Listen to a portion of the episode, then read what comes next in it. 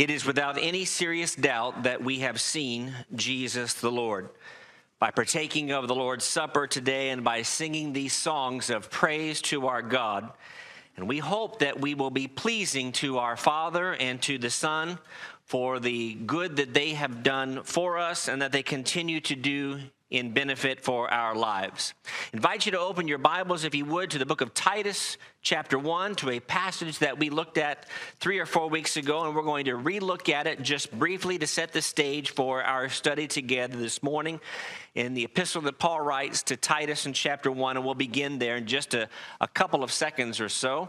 Glad to have, as our brother mentioned at the outset of our services, those who are visiting. You are our honored guests. We hope that you'll uh, take advantage of opportunities or maybe even make opportunities to come back and uh, revisit us. We are glad to have you with us, and you are encouraging to us. We have been engaging in over the last uh, four to five weeks in a series of three lessons on the subject of elders ruling well, which comes from a statement that the Holy Spirit made when he says that the elders who are among you that they should rule well or that they should uh, act in a way that is in accordance with what God has designed for their governance and for their execution of his will and for their shepherding of the local church wherein they serve. And so this is the third and the final uh, component in that series. And let me just say a couple of things at the outset of this particular study that this series is not what I would call all inclusive or all comprehensive. And so there will be things that I have left unsaid. And some of you have shared with me some of your comments by way of email and conversation. And I'm so thankful for those thoughts. Uh, and you have added to some of the things that I have brought out so it may be that you're frustrated at the conclusion of these three sermons and say, well, he didn't talk about scenario a or whatever the case may be. And that wasn't necessarily my objective to talk about everything, but just to do a general overview. And for those of you that are maybe new to the church here at Northfield Boulevard, or those of you that are visiting with us, uh, we began 2023 with uh, a recognition that our three elders are doing a good job. Uh, and we appreciate the work that John, Phil, and Gerald do on a routine basis. But we're also looking at the distinct possibility, in fact, the likely probability of adding uh, others to that number. And on that note, I would encourage you to take a look at the article, not now, uh, but a little bit later in the bulletin. Uh, there is a, uh, a, a, shepherd at a church uh, outside of Tennessee who writes some articles that I read from time to time. And he wrote an article about consensus and how a group of three or four or five or six men come together on difficult issues I thought it was kind of a, a good article, so I put it in to uh, the notable notes that you can pick up on the way out. Uh, if we run out, let me know, and I'll make sure that we get some more. But I want to just talk a little bit more on the pragmatic side today. We talked about qualifications, we talked about what motivates, and we're going to deal with that a little bit today. But I want to start here in Titus chapter 1, and I want to read about eight verses just to set the stage for what we're talking about. Generally, we read verses 5 through 9 9 and then we stop, and that's not necessarily wrong to do. But I want to read 5 through verse 16. So I guess that's about 12 verses, uh, and just get the whole context of what Paul is saying here. Just as a reminder, if nothing else, over the uh, importance of the, the job and the role of servants that elders uh, are tasked with. He says, This reason I left you, Titus, in Crete that you should set in order the things that are lacking and appoint elders in every city as I commanded you. If a man is blameless, the husband of one wife, having faithful children, not accused of dissipation or insubordination, for a bishop must be blameless as a steward of God, not self willed, not quick tempered, not given to wine, not violent, not greedy for money, but hospitable, a lover of what is good, sober minded, just, holy, and self controlled, holding fast the faithful word as he has been taught, that he may be able by sound doctrine both to exhort and convict those who contradict. The reason? There are many insubordinate both idle talkers and deceivers, especially those of the circumcision, whose mouths must be stopped, who subvert whole households, teaching things which they ought not for the sake of dishonest gain. One of them, a prophet of their own, says, Cretans are always liars, evil beasts, lazy gluttons. This testimony is true. Therefore, rebuke them sharply, that they may be sound in the faith, not giving heed to Jewish fables and commandments of men who turn from the truth. To the pure, all things are pure, but to those who are defiled and unbelieving, nothing is pure. But even their mind and conscience are defiled. They profess to know God, but in works they deny him, being abominable, disobedient, and disqualified for every good work. Now, that last paragraph, or the last half of the passage that I read, may seem a little bit obscure to those of us in 21st century Western civilization, but to people in the first century in that part of the world, this would have meant a great deal, dealing with the particular challenges that they were facing with teachers of the circumcision, those who were arguing for the Judaizing method of teaching and of governance. And so we may have different challenges today, and likely we do. And in fact, we do. But our elders, both those who are present and those who will soon be added to the number of shepherds, have the responsibility of dealing with 21st century problems. 21st century issues, false doctrines that will come up, that have come up, and maybe we can't even imagine, but they are responsible for being watchmen, as we talked about from the book of Ezekiel a few weeks back, and being ready for anything that would come their way. Of course, they do so with prayer and they do so with great consideration. Let me say one more thing before we get into our four helpful final reminders, and that is I've had a conversation or two with a few of you, uh, younger men, some of you who are older men. Uh, and this is a lesson for those that certainly uh, are having conversations or will be having conversations with men that you think would be well suited to serve as shepherds in this church. Uh, this is a reminder, and I appreciate the, the shepherds that we have making mention of the fact that they needed to be reminded of these things as well. And I'm, I'm, con- I'm convinced that they already know that. But this is also a message for those of you that are in your teens and those of you that are in your 20s and 30s and 40s and, and younger or older, whatever the case may be. I hope that if you are in your teens or 20s or 30s and you are a child of God or even older, that you're already thinking about the possibility of serving as a shepherd. Maybe it will be three or four decades from now. But I hope that that's something that's on your radar. Because as we said two weeks ago, you can't say, well, I'm now X age old, whatever older is, and decide now's the time to prepare. Nothing wrong with making those kinds of uh, changes later in life. But in order to be, it seems to me, the most effective at being prepared to serve as a shepherd and as an elder ruling well, that's something you're thinking about even in your teens and in your 20s. And those of you that in your teens and 20s and 30s and 40s that are women, be thinking about the fact that I would like my future husband or my current husband maybe to one day serve in that capacity. And can I help him? In that. So, this is really a lesson for all of us as we conclude with four, what I hope are helpful reminders. And the first of those is this, and I hinted at this two weeks ago, and that is we are not looking for perfect men. Because if we're looking for perfect men, I know that there are three men who would quickly say, I'm not qualified because they're not perfect. Nobody is perfect. Now, the standard is high. When you read Titus chapter 1, verses 5 through 9, when you read 1 Timothy chapter 3, you get a picture of men that are of high caliber, high character, and high quality. But let me just suggest to you that when it comes to a local church, there are certain things that may give a little bit of heartache to a local church. And one of those things is when we are about the business of seeking new elders. It is an exciting time for this particular church, but it is a potentially anxious event for any local church. Now, you say, wait a minute, we can't be anxious because Paul said don't be anxious about anything in Philippians chapter 4. And I understand that. But a healthy sense of concern, making sure that we get it right is, is, is a good thing, I would suggest. There are churches, whether you know this or not, that just for the sake of checking a box saying we have shepherds will appoint men who have no business being shepherds. That may come as a, as a complete surprise to you, but it has happened, it is happening, and it will happen. Now, I'm not the ultimate judge, but I'm just saying that based on looking out and based on the way the trajectory of those churches go and the fact that those churches sometimes divide and then they sometimes are uh, in, in troubled waters, in part because of weak eldership or elders who, not, who ought not be in that place in the first place.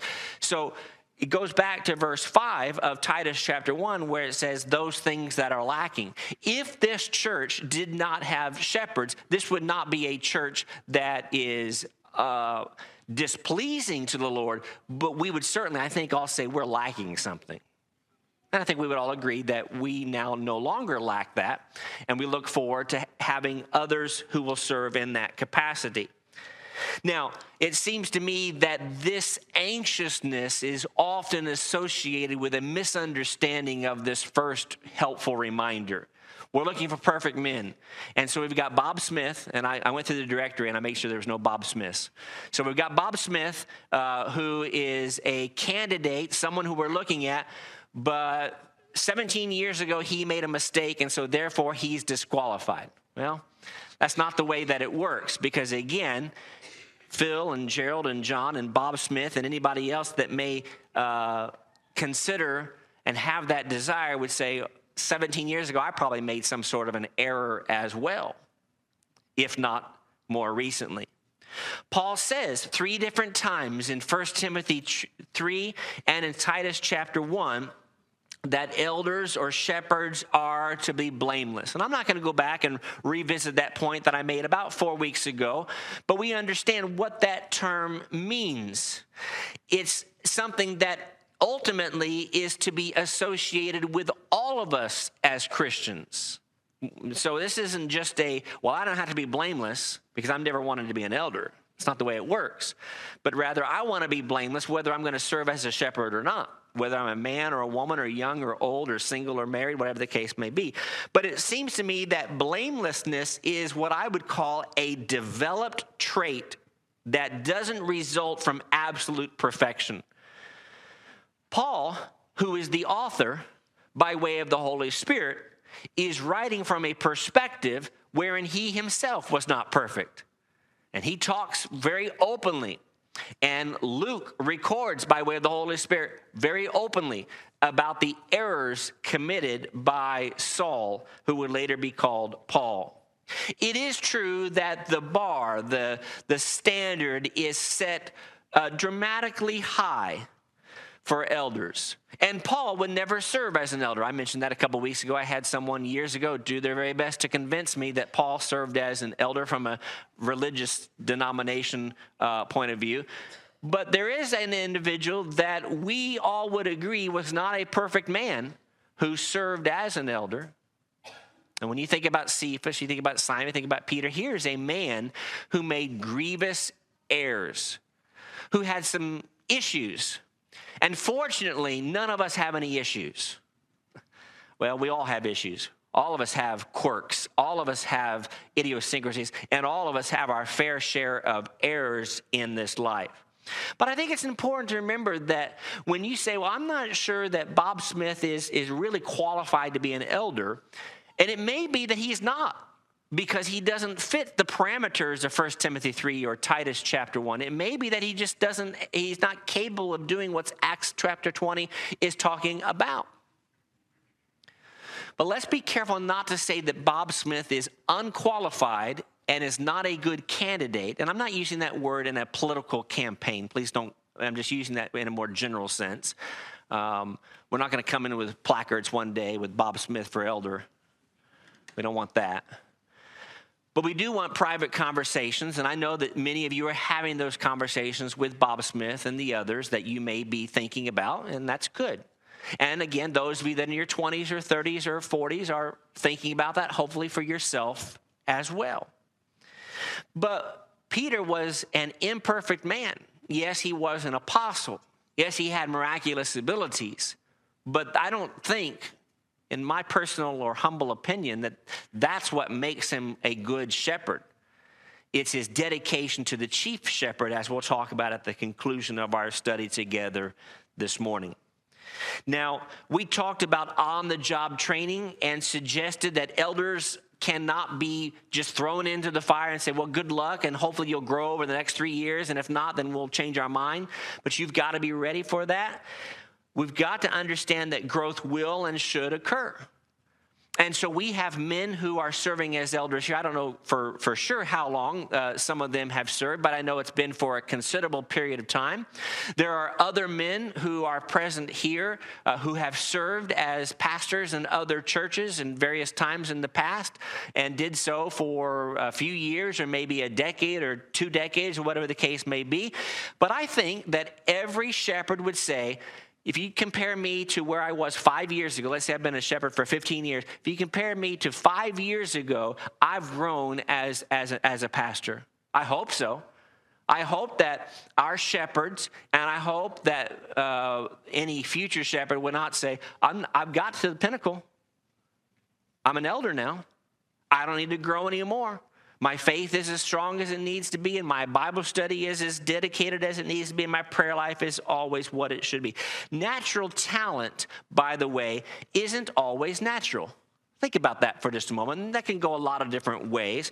But I want to go back to a passage in the book of Mark, chapter 4, just to look at a passage to help illustrate this just, uh, just a bit. In Mark, chapter 4. We recently had our summer Bible series, which for the first year included uh, classes for adults. And they were great classes. At least four out of five were great. I'll let you figure out which of the five maybe wasn't quite so great, but all of them were great because we were dealing with good material. Uh, and the different brothers who taught just did a, a, a great job. But this is one of those parables that we are likely familiar with. He says, To what shall we liken the kingdom of God, or with what parable shall we picture? This is Mark chapter 4 and verse 30. We talked about this a couple of weeks ago. It is like a mustard seed, which, when it is sown on the ground, is smaller than all the seeds on earth, but when it is sown, it grows up and becomes greater than all herbs and shoots out large branches so that the birds of the air may nest under its shade. Now, parable study 101 is, is you don't go necessarily and you try to figure out exactly what each little piece means. Uh, there are times where Jesus, for example, in Matthew chapter 13, says, Here's what every piece means. And then there's other times where he says, just get the broader picture here. And it seems to me that we need to remember that God wants churches to grow, He wants the kingdom to grow, and He wants individual Christians to grow. And it seems to me that this would include individual elders, both as their own personal persons and as a collective unit. And so the eldership grows and becomes stronger and wiser together and the individual elders become stronger and wiser separately.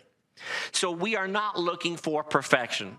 So those of you that that, that may be thinking, yeah, I, I might think about serving. I would like to serve in that capacity, but I'm not perfect.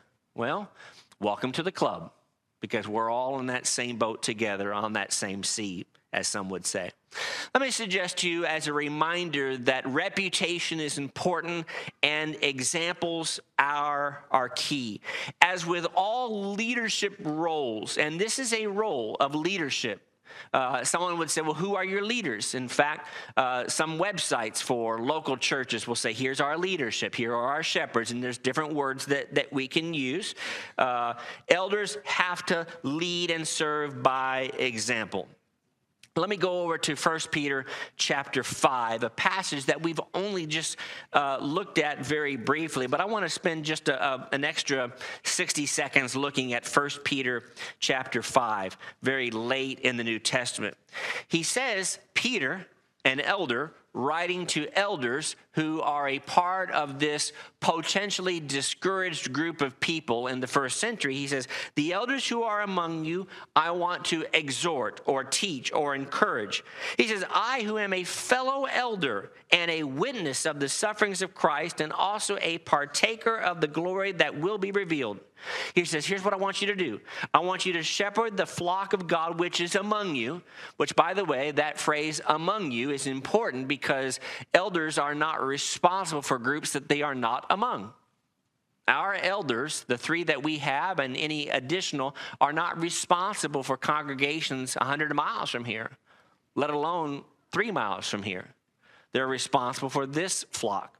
He says, not by compulsion, but do so willingly, not for dishonest gain, but do so eagerly, nor as being lords over those who entrusted you, but being examples to the flock. There's the word. And when the chief shepherd appears, you'll receive the crown of glory that does not fade away. Let me suggest you just quickly three aspects of why this all matters by looking at 1 Peter chapter 5 verses 1 through 4. Number 1, it is an example of volunteerism. Uh, now some people are volunteered.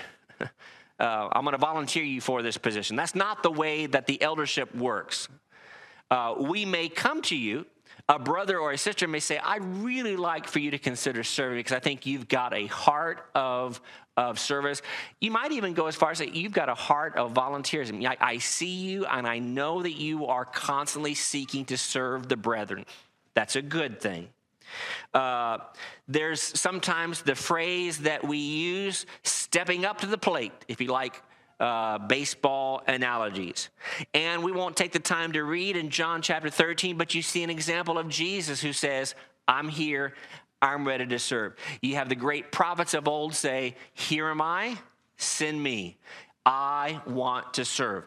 And if you are that Bob Smith that wants to join the other three in serving, that is commendable because you have that desire that Paul speaks about to Timothy and that you have that spirit of volunteerism that is found in 1 Peter chapter 5. Let me suggest to you secondly as an example of humility. Now, you got to be careful about this because the moment that you claim humility is the moment that you're no longer humble. That's a tricky thing. But we want to have a spirit of, quote, not as lords, or the King James Version in some places uses the phrase lording it over the flock. Uh, you don't want a situation where elders come in and say, Here's the choice that we've made. We don't care anything about what's good for you, but this is what is good for the three or four or five of us. And this is the choice that we've made, and that's that. Now, there are times where tough decisions have to be made, and we will not all be in agreement. And we said two weeks ago, I think it was, that just because we disagree with our shepherds doesn't mean that we will not submit to them. And there's a healthy line that we've got to make sure that we are not crossing and giving them grief for that work. But it brings us then to this third aspect of examples here in 1 Peter chapter 5, and that is we are that elders are examples of submission.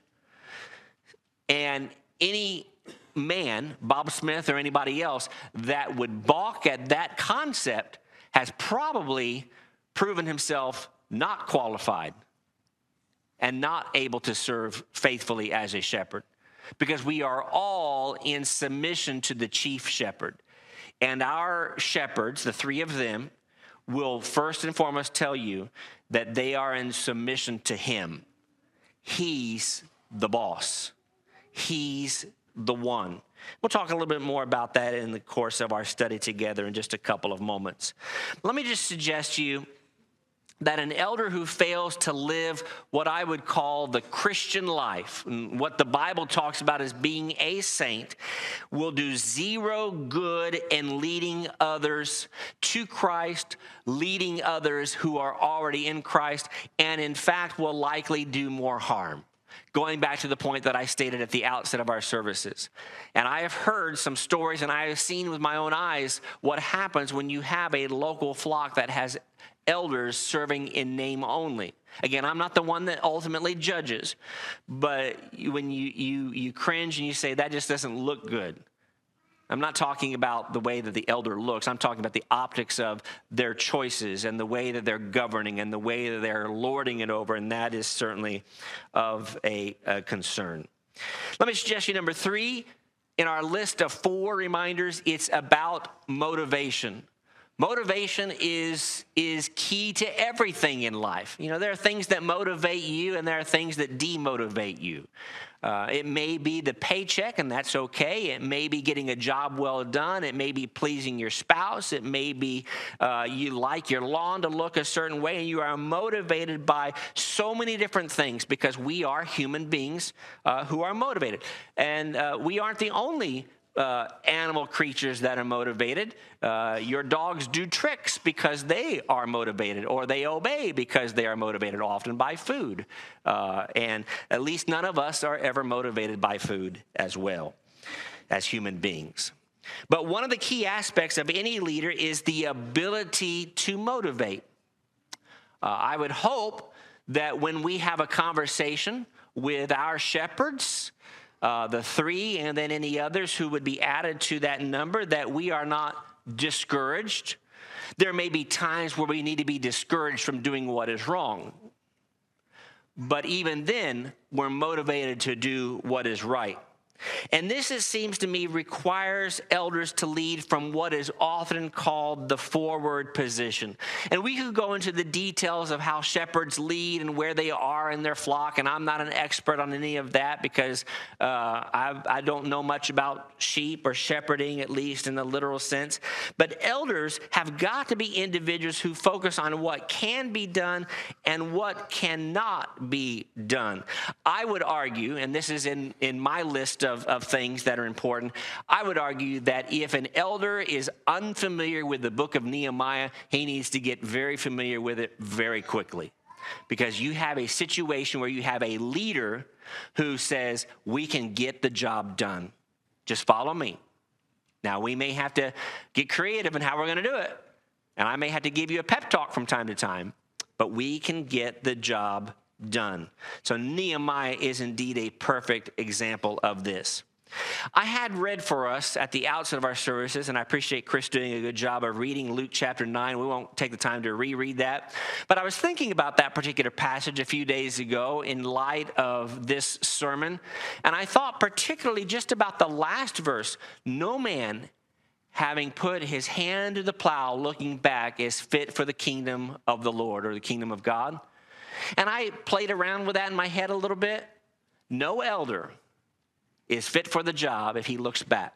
Now, I'm not saying that elders can't look back to the past and, and try not to replicate the mistakes that you don't, don't get me wrong. What is Jesus saying there? He's saying you've got to realize that we are about the business of making inroads into the future, and we can't undo the past always because Nehemiah and Jesus and the apostles knew where they needed to go. And elders must help the flock to see where it needs to go. And sometimes we won't see it, but they'll see it. They may say, We want a special a series of a couple of sermons on blank. They may say, We're going to have a gospel meeting and we want him to address this particular uh, hot topic issue. And we may say, Well, why? They may have to just say, you're just going to have to trust us. Because we see something on the horizon in the next six to 12 months that maybe you don't see. Okay, then I'm going to listen. And I'm going to do my very best to absorb as much of that material as possible. And going back to the costs that are counted, those who serve as elders and their respective spouses need to know that discouraging things are going to happen. If you've been an elder for more than 24 hours, you know that it's going to be discouraging. However, you also know that you see the best in people. You see people who privately and quietly go about doing their work. And I appreciate that our shepherds are those quiet watchers who see those things that you and others do. And that goes back to Titus chapter 1, which we're not going to take the time to reread, but we read that at the outset of our study together this morning. Elders are uh, the evidence for this is found in this particular passage and in others. And let me suggest you just uh, a couple of other little uh, personal things here that I came across a couple of years ago. And one of those is that they've got to know that their determination and their steadfastness in face of adversity will motivate others. When we see a leader who says, you know what? He's standing strong And, and in the business world or maybe in your family life, my mom's not afraid. This is not just a male thing, even though the elders are all males. This is something we see in humanity. It was in the mid 1860s that, got to be careful where I say, tell this story from time to time, but I'm in the South um, and I'm from the North. Hope they don't hold that against me. But there stands Jackson like a stone wall. You know, regardless of your, of your feeling about that, that was a man who says, I'm going to do what I want to do. Whether right or wrong, good or evil is not the point. The point is, is we've got to sometimes stand up and stand strong and stand resilient. And elders must also know that their discouragement will demotivate others. Now, I can't find a passage that says that, but I can read in the passages and, and I, you understand what I mean by that. Now, it's okay to admit if you are one of our three or four or five or however many we end up with at some point. Sometimes you become discouraged. You're a human being. You're, you're, you're going to get discouraged. But elders have got to be careful about making sure that they don't allow that to then bleed over into the congregation. Well, the shepherds are discouraged. Well, we as sheep we're just going to give up. Instead, the shepherds may say, We, we were discouraged and we're, we were struggling, but we are resilient. We're not giving up. We're going to stand for the truth regardless of what comes our may. And I came across this a number of years ago by a friend of mine who preaches elsewhere, and he said, instead of stepping down, what we need is elders are to step up. And I love that. Now, there are times where elders need to step down. They're unqualified. Uh, perhaps their health has gotten to a place where they're no longer able to serve, whatever the case may be. And we are thankful and, and we, we pray for, and I know that we do so publicly as we do so privately, for not just the spiritual health, but we, we are prayerful for the physical health of our shepherds. We don't want anything bad happening to them. And when there is a physical issue, we are concerned about that and we pray about that. But there are times where you have to physically step down. But if an elder steps down every time he says, Well, I'm just discouraged, there's gonna be a whole lot of stepping down. So we need what elders to step up. And I, I just love that little that little quote that I borrowed from a, a, preacher friend of mine a number of years ago. Let me suggest to you, fourthly and finally, there's an entire little book that I have in my library on this particular subject, written by a preacher friend of mine in a different state. And it's the idea that when it comes to being a leader or leading, it's more than being a leader. Just because you've taken leadership courses, just because you're familiar with Dale Carnegie, and just because you have graduated from Leadership 201 at your business place doesn't necessarily make you capable of being a good shepherd. How do I know that? Well, think about some of the greatest leaders in biblical history, because being a successful leader is more than just wearing a title. After all, Saul was a king. After all, Samson was a judge. Um, Judas was an apostle. And in doing so, they all had leadership traits that lended it to them having some ability to do good Seems to me that's why uh, God was anointing Saul and Samson was a judge and Judas was chosen, and there's other reasons for that. Yet all of them failed to lead in a righteous capacity. And so let me just suggest to you before we close here that to successfully lead, govern, shepherd, elders must know what their role is and what it is not. Let me suggest to you three things that elders are not and can't be. One is elders cannot be this. They cannot be the enforcers. Now, in my notes, I put a little asterisk next to this because I thought, well, I, I can probably be careful of that. And I, I didn't go back and change it. But you get the point that I'm trying to make. There are times where we've got to be forced to do something. Sheep have to be forced to move to the left or move to the right, move forward or hold steady. But we do not want, as, as my preacher friend in a different state says, we do not want cowboys who come in and rope us up and say, You're going to do what I tell you to do. I'm going to lovingly try to move you. And sometimes I'm going to grab you, yes. But we don't want these rough and tumble leaders who say, I'm your leader. I know what's best for you. Do what I say and don't ask any questions. And I, I'll point to this two weeks ago. I said this. I think we would all agree that our shepherds are not only willing to listen to our ideas, but they actually oftentimes request and say, let us know what your thoughts are. And if you don't like this particular idea on, on a non doctrinal matter, then we'll, we'll look at it whether that be a meeting topic or uh, a, a, new set of classes or, or a discussion on a particular uh, topic, whatever the case may be. We follow Jesus because it is evident he cares. And what does Jesus do? He allows us to make the decision. Now, there are consequences to our decisions not to follow him, but he ultimately says, It's up to you. And that's what our shepherds do as well. Now, there are consequences in this congregation if you choose not to do what the Lord has not asked you to do or to do vice versa. Let me suggest to you, secondly, that elders are not hired workers. Now, there is biblical principle, 1 Timothy chapter 5 and other places where a, an elder can be compensated. Uh, that is not the case in this particular congregation, but it certainly is the place, uh, is a place that is uh, uh that would lend itself to such a practice. But I want to go over to the book of John, chapter 10. You knew we were going to go to the Gospel of John one more time. And I want to go to John chapter 10. And I want to read just three verses here very quickly, beginning in verse 11.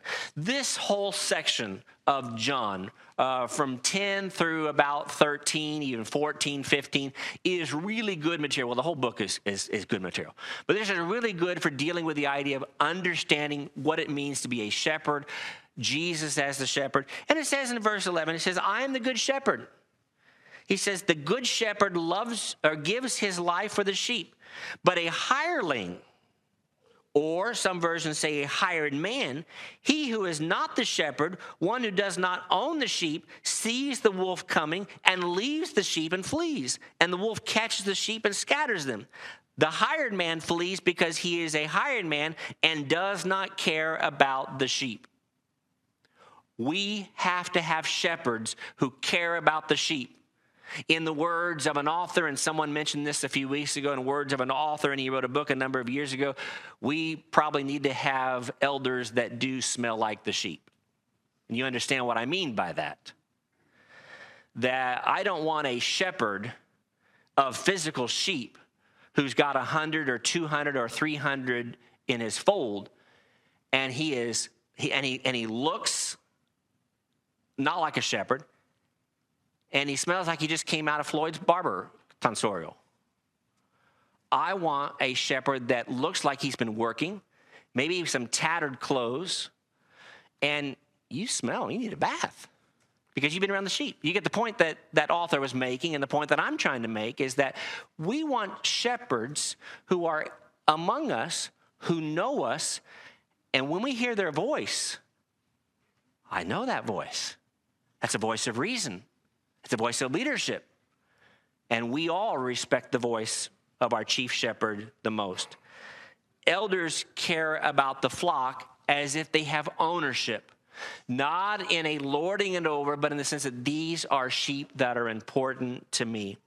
And let me suggest to you, thirdly, and this goes to the article that is in the bulletin this week that I encourage you to read that elders are not executive decision makers. I've known some people who are, uh, who are, I've known some executive vice presidents and CFOs of companies that serve as elders, and they do a, a very fine job. But just because you are a CFO or an executive vice president or the, uh, the CCO or whatever, whatever O you are, doesn't necessarily make you a good shepherd. I'm guessing that Saul probably knew what it was to motivate people in the wrong way. And Samson had his own issues, and Judas was Judas. A good businessman doesn't necessarily make a good leader. Now, the caveat to that is if you do have a business, mm, or you do have a job, or you have family finances, or you have a, uh, a farm, or whatever the case may be, you probably want to manage it well because that goes to the heart of 1 Timothy chapter 3 with your family and overseeing things and being of good report as well. But elders are more than just leaders. Elders are, in the word that I've used repeatedly over the last four to six weeks, they are indeed shepherds who follow Jesus in his example. I want to look at one final passage in the book of Jeremiah, chapter 10. I appreciate uh, Brother Jonathan taking us through the first couple of chapters of Jeremiah. And I'm not sure what, what um, Jonathan did wrong, uh, but he was tasked with dealing with 52 chapters uh, in 13 weeks. So he got that job, but he's going to do a good job with it. And he took us through the beginning of Jeremiah a couple days ago. I want to go to, uh, to what we'll talk about in about two weeks, and that is in chapter 10 and verse 19. Woe is me for my hurt, my wound is severe. This is chapter 10, verse 19. I'm sorry, I should have put that up on the screen. Chapter 10. Um, oh, I didn't put on the screen. That's why it's not there. I wrote it in my notes. So, see right here. Jeremiah chapter 10, verse 9. Woe is me for my hurt. My wound is severe, but I say, truly, this is an infirmity, and I must bear it. My tent is plundered. Things are bad. Jeremiah says, All my cords are broken. My children have gone from me. They are no more. There is no one to pitch my tent anymore or set up my curtains. What has led us to this drastic state of affairs that, incidentally, themes in Jeremiah he'll continue to develop over and over and over again is verse 21. The reason the shepherds have become dull hearted, have not sought the Lord, therefore they shall not prosper, and all their flocks shall be scattered we need elders who do two things don't become dull hearted and who constantly seek the Lord. That's what our elders need to do, among all the other things. And elders follow Jesus as an example. Elders are sometimes going to have to enforce, sometimes they're going to have to decide. We need to remember that the church is not a democracy, and that's maybe really hard for us as Americans and for pretty much anyone in the Western world we don't I, I don't know the last time that now they'll they will seek our input, of course. But on issues about the direction we've got to go, the classes we need to take, the food we need to partake of, um, how often have we all been handed a, a slip of paper to vote on something? I know in the last three years and 10 months, it's not happened and that's a good thing. Can you imagine trying to govern the Northfield Boulevard Church of Christ with 170 to 190 people, each having their own opinions? And we all have our own opinions, nothing wrong with that. God made us individuals. But can you imagine the chaos? Well, I didn't vote for that.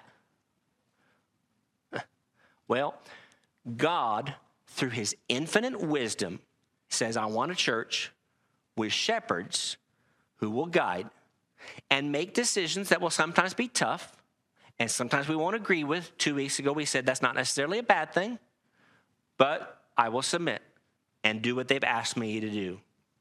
Let me suggest to you that in short, elders are men who care deeply, and I use that word purposefully, about Christ, about the truth, and about their fellow brothers and sisters because they love the sheep. That means sometimes they are there with a stern warning.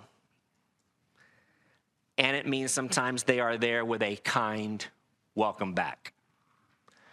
And I appreciate that we have men who are serving, and I believe uh, individuals that would be willing to, in the near future or distant future, or maybe far distant future, serve in that capacity to show that kind of love for Christ for the truth and for their fellow man, because that's what we are searching for. And we are thankful for our shepherds, and we're thankful for the work that they do. And we hope that they will continue to be blessed with spiritual health and with physical health. And we pray that God will bless us as we move forward in this process. I don't have all the answers, and I have not dealt with every scenario that could possibly come to play.